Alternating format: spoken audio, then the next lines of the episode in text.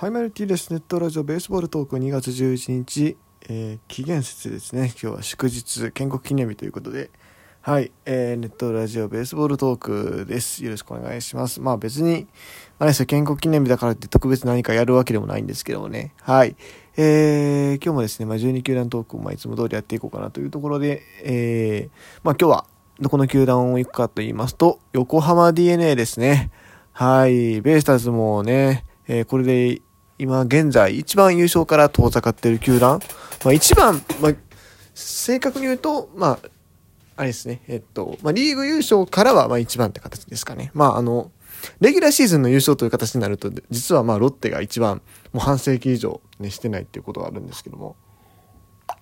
まああの、一応まあ2005年プレーオフという形でね、まあリーグ優勝はしてますし、まあそれが日本一まあ2012もありましたからね、というところで、まあ一番まあ、はい、リーグ優勝から離れてる球団としては、まあ、ベイスターズという形になるというところでね。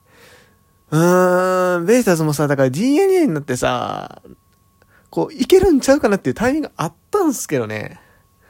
何回もあったんすけども、こう、ね、決めきれなかったっすよね、どこもね。うん。なんか僕が野球ファンになってから優勝見たら唯一の球団かな、多分ベイスターズが。そうか。あれだけ優勝せんと思ってたオリックスや阪神が優勝しちゃったわけですよ。ね。ベイスターズなかなかきついな きついななんですけどもね。あの、まあ、戦力見ていくんですけども。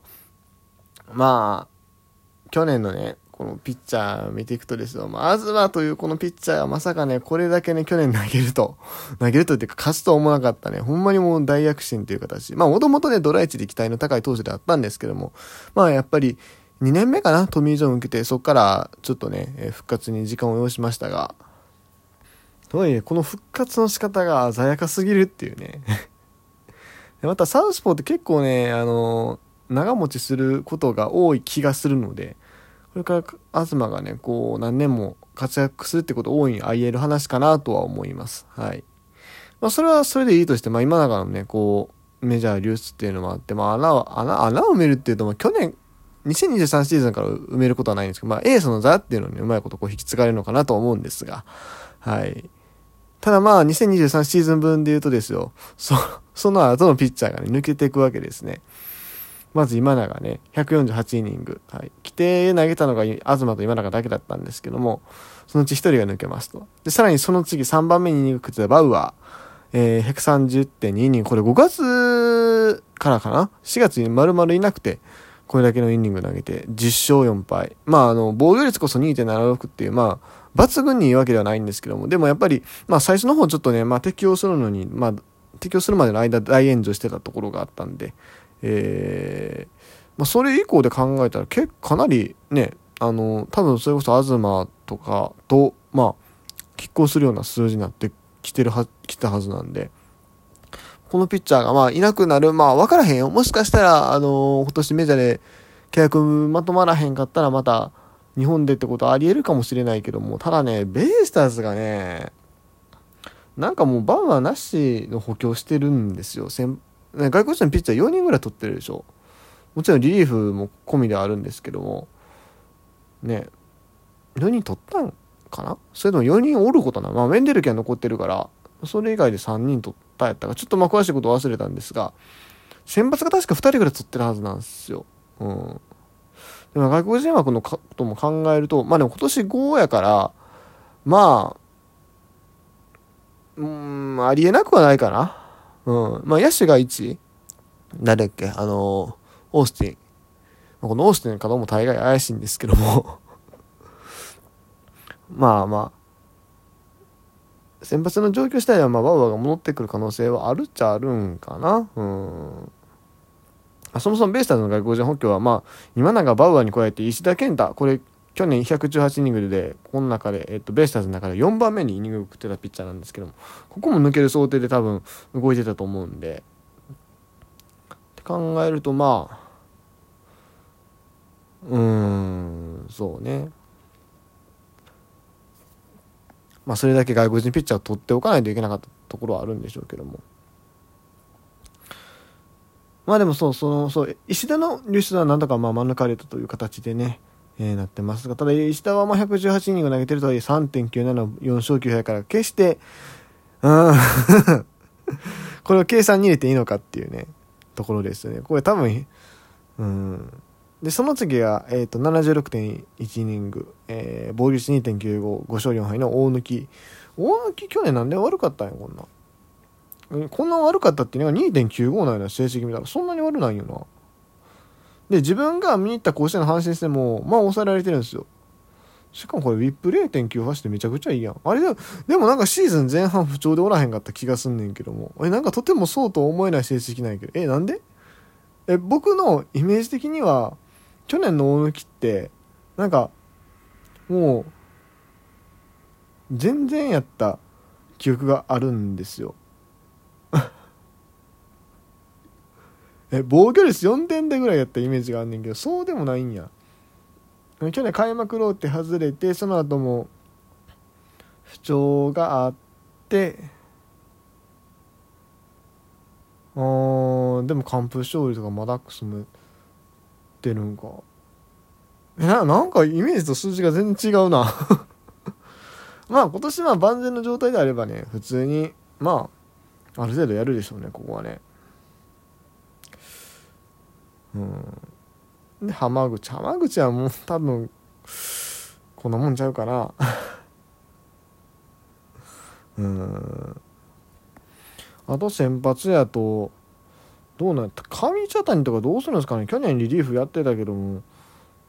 うーん。先発回った方がええんちゃうのって気はするんですけどね。あと、平ね、平健太郎。去年あんまり投げてないんやな。59.1イニングから。もうちょっと、なんか、2年ぐらい前からめちゃくちゃ良かった時期あったよね。そう、あれね、また戻ってきたらめちゃくちゃ怖いですけどね。はい。まあ、そのとか、坂本とかもね、こう、DNA のサウスポーって結構活躍してて、きてたから、上位指名の選手。もっとこうパンっていくんかなと思ったんですけど、割と伸び悩んでるなっていう。てか、去年ほとんどリリーフやね、これ見たらね。はい。いうところで、へえ。それリリーフね、リリーフの方も結構ね、金属ひろの溜まってる選手が多くて、まあ、伊勢とかもそうですし、まあ、山安なんかもね、結構、まあ、去年は、週えーと、シーズン後半はもうクローザー外れてしまいましたけども今年はその座に戻ってくるのがまあなんやかんやでもね山崎康明はクローザーやると思うんですけどね。やると思うしやっててほしいところもあるよね正直。うん。まああれかな？去年28登板の石川とかが多分もうちょっと登板数を飛ばしてくる形になるかなとは思いますがはい。あとドラフト2位のね、ピッチャー、松本やったかな、トヨタの。確か彼がリリーフでって話だったと思うんで、その辺も入ってくるのかなと思います。はい。まあでもやっぱりピッチャーちょっと厳しいかなっていう気はしますね。一方、野手の方はね、まあこの球団は ね、豊富ですからね、全然今のところ衰える感じがない宮崎いますし、牧もいますしね、もちろん。佐野啓太がちょっと去年、うーんって感じだったんですけどもどうなんですかね今年。まあ割とねわからないですね。ファーストと外野の起用が。ファーストオースティン入る説もあるし。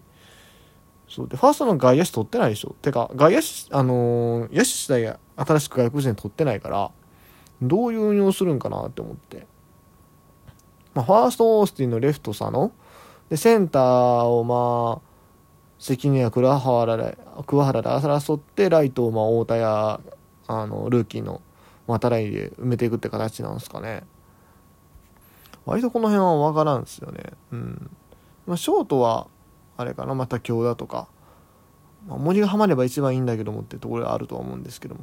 あと林もおるよな。去年あのルーキーでちょいちょい出てたな。その辺とかな。でキャッチャー多分山本が多くなっていくんじゃないかなと去年そういうの打ってたしねうん、2割7分7厘でね。あの、注目はやっぱルーキーっすよね。あの、まず、まあもちろんよく言われる渡来ですね。あの、昨日のオープン戦でも3安打猛打賞ということでね、活躍してましたし、うん、全然、まあ外野それなりに選手はいるんだけども、まあ、きっちりこうレギュラー掴み取れてる選手がいないのが DNA って感じなんで、全然入ってくるんじゃないですかね。し、何よりあんだけ声出てんのすごい。ほんまに。めちゃくちゃうるさかったもんね、昨日のベンチの動画、ツイッターでちょろっと見ましたけども。うん。おそらく多分、下で課題を解消して上で勝負しましょうみたいな感じじゃなくて、もういきなり多分上で使っていくでしょうね、あの感じだとね。うん、多少不審でもね、まあ、大不審にならない限り上で使うんじゃないですか。あとね、6位で取ったね、あの、井上っていう外野手がいるんですけど、これもね、結構打つらしいんですよね。あの、徳島インディゴソックスでプレーしてて、で、一回指名漏れしてるんですよね。しかも大卒で徳島行って、そこからまあ一回指名漏れしてからの、まあ、独立リーグ2年目で、えー、ようやく指名されたっていう形の選手ではあるんですけども、まあ、独立で投手はともかく打者で、あの、あの年齢で、ね、支配下で入った選手自体がそもそもあんまりいない中で、まあ、多分評価が難しいと思うんですね、ピッチャー以上にね。うん。で、でもあの順位になってると思うんですけど、あれがどんぐらいやるのかなっていうのもすごい興味深いですね。うん。井上健人選手ね。まあ外野はやっぱり相手はいるんで、全然チャンスはあると思いますし。あとね、DNA はね、年俸がね、結構上がりやすいんですよ。マジで。あの、うん。牧とかも、まあ、牧はちょっとまあ、異次元だって言えばそうですけど、言うてもでも1年目からいきなりあんなね、7000万ぐらいか8000万ぐらい戻ってたでしょ、確かね。あの、1年目ってか、まあ、1年目のオフの契約公開で。活躍すればほんまにすぐ上げてるイメージがある球団なんでね。